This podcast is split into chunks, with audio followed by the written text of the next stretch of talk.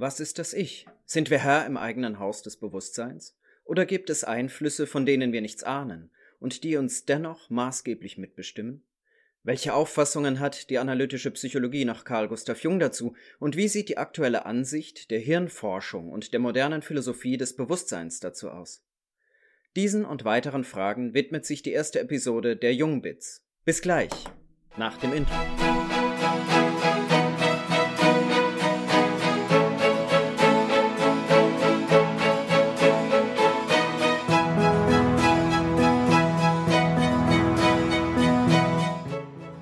Nach dem Ich bzw. nach dem Bewusstsein ist eine alte Frage.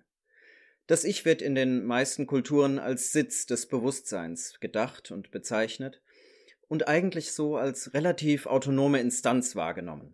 Das Ich will, plant, denkt, entscheidet, handelt. Jedoch gibt es schon immer auch die Erfahrung, dass das Ich nicht ganz Herr im eigenen Haus ist. Das Gute, das ich will, tue ich nicht aber das Böse, das ich nicht will, das tue ich. Steht im Römerbrief 7 in der Bibel geschrieben.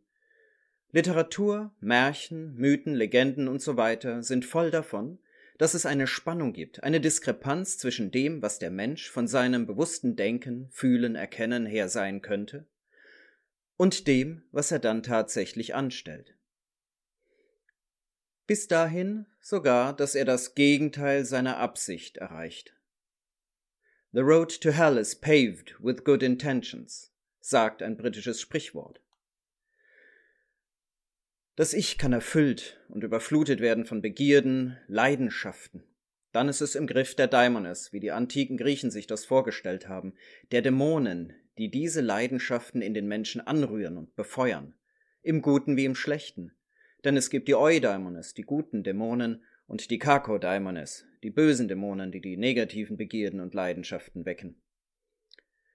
Warum das Ich nicht Herr im eigenen Haus ist und warum das äh, diesen Einflüssen unterliegt und wie sich die mangelnde Souveränität zeigt, das ist eigentlich Verdienst der Psychoanalyse mit der systematischen Beschreibung des Unbewussten. Für Carl Gustav Jung ist das Ich weitestgehend mit den Vorstellungen Freuds identisch. Es hat so eine Mittelposition zwischen dem Über-Ich, also unseren verinnerlichten Regeln, Normen und Geboten, und dem Es, unseren Triebwünschen, den dunklen Begierden sozusagen. Weitere Entwicklungen der Psychoanalyse haben dann festgestellt, dass das Ich eine relativ autonome Instanz sein soll und ihm Ich-Funktionen zugeordnet wie Realitätsprüfung, Orientierung in Raum und Zeit, die Regulierung von Affekten oder auch kognitive Funktionen wie Aufmerksamkeitssteuerung, Gedächtnis, Willens-, Entscheidungs- und Handlungsfunktionen oder auch die berühmt-berüchtigten Abwehrmechanismen. Das alles wäre ja ganz schön, wäre da nicht ein Problem. Die Hirnforschung war nämlich nicht in der Lage, diese Konstrukte in den Hirnfunktionen zu lokalisieren. Also ist das Ich als eine völlig autonome Entität wohl so nicht vorhanden, sondern vielmehr so etwas wie ein Orchester ohne Dirigent, eine spontan sich selbst organisierende Einheit. Phänomenologisch erleben wir dieses Ich im Alltag aber durchaus. Aktuell in der Bewusstseinsphilosophie, zum Beispiel nach Metzinger, wird das Ich als ein virtuelles Zentrum in einer virtuellen Welt begriffen. Das Ich ist nicht Urheber oder Organisator von psychischen Prozessen, sondern erfährt diese viel mehr und das auch oft noch zuletzt, da das Unbewusste das Primärpsychische darstellt. Nach modernen Auffassungen setzt sich unser Ich-Erleben vermutlich aus vielen kleineren Teil-Ich-Zuständen zusammen, zu denen eben solche Dinge wie Gedächtnis gehören oder Aufmerksamkeitssteuerung und so weiter und so weiter und diese Teil-Ich-Zustände werden im Gedächtnis zu einem als kohärent erfahrenen Ich koordiniert, zumal wir uns ja auch in der Zeit als kontinuierlich erleben. Das heißt, das Ich, das ich gestern war, das denke ich, bin ich auch heute noch, oder das Ich, das ich vor zehn Jahren war, habe ich zumindest das Gefühl, dass ich das auch noch bin, vielleicht mit kleinen Modifikationen. Hier eine kleine Anmerkung aber, unterbrochen ist dieses Ich-Gefühl oft durch kleine Episoden, die wir jeden Tag erleben, nämlich im Schlaf. Da ist das Ich völlig ausgesetzt, beziehungsweise funktioniert auf eine ganz andere oder zumindest eine deutlich unterschiedene Weise als Traum-Ich, wenn wir träumen.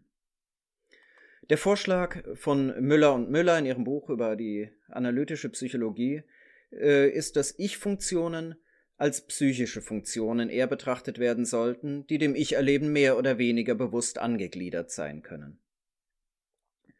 Das heißt, es gibt Dinge, die vielleicht im Gedächtnis liegen, aber die sind mir nicht bewusst und trotzdem hat das Gedächtnis sie abgespeichert. Nur ein Beispiel dafür.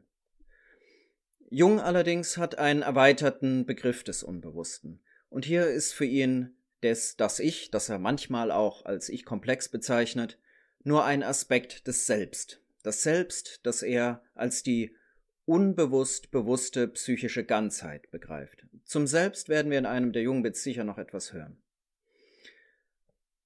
Zudem ist die Aufgabe des Ich in der späteren Entwicklung dann auch eben die Kontaktaufnahme und die Bezugnahme zum Unbewussten und vor allem zu dem ihm eigenen Selbst, also zur eigenen Ganzheit. Hier gibt es durchaus eine Parallele zu konstruktivistischen und neurobiologischen Konzepten.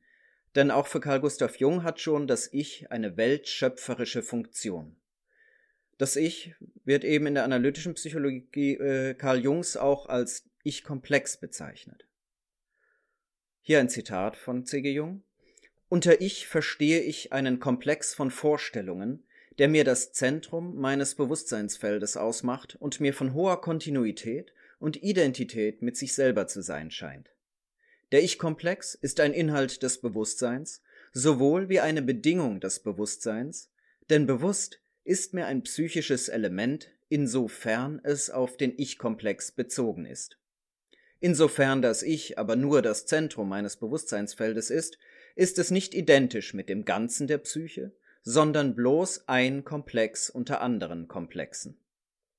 Ich unterscheide daher zwischen Ich und Selbst, insofern das Ich nur das Subjekt meines Bewusstseins, das Selbst aber Subjekt meiner gesamten, also auch der unbewussten Psyche ist. Carl Gustav Jung, Gesamtwerk 6, Paragraph 730. Für unsere Zwecke hier in diesem Podcast äh, würde ich sagen, ist das Ich das Zentrum, der Fokus des Bewusstseinslichtes. Wenn wir uns unser Bewusstsein als eine Art Lichtfleck einer Taschenlampe in einem dunklen Raum vorstellen, dann können wir diese Taschenlampe an verschiedene Ecken und Enden dieses Raumes richten und wir sehen dann die Dinge, die in dem Lichtkegel liegen. Und gleichzeitig gibt es, sobald wir diesen Lichtkegel bewegen, auch einen Bereich, der halbdunkel ist und dann einen, der ganz im Schatten liegt.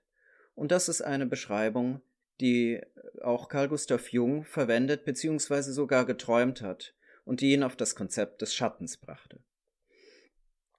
Unser Bewusstsein, also unser Ich-Bewusstsein, ist also ständig in Fluktuation.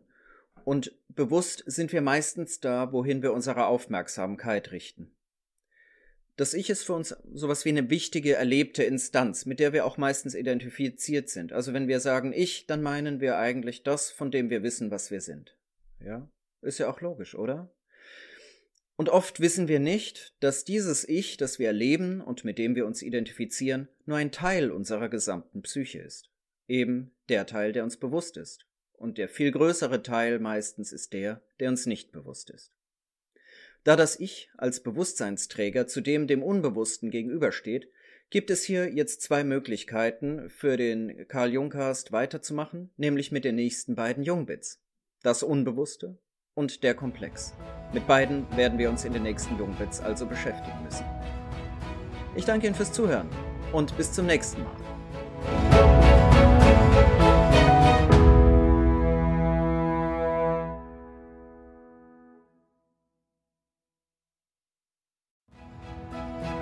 Wenn Ihnen dieser Podcast gefallen hat oder Sie Fragen zu den Inhalten haben, zögern Sie nicht, interagieren Sie. Schreiben Sie eine E-Mail an karljungcast@gmail.com. Abonnieren Sie und hinterlassen Sie gegebenenfalls ein Like.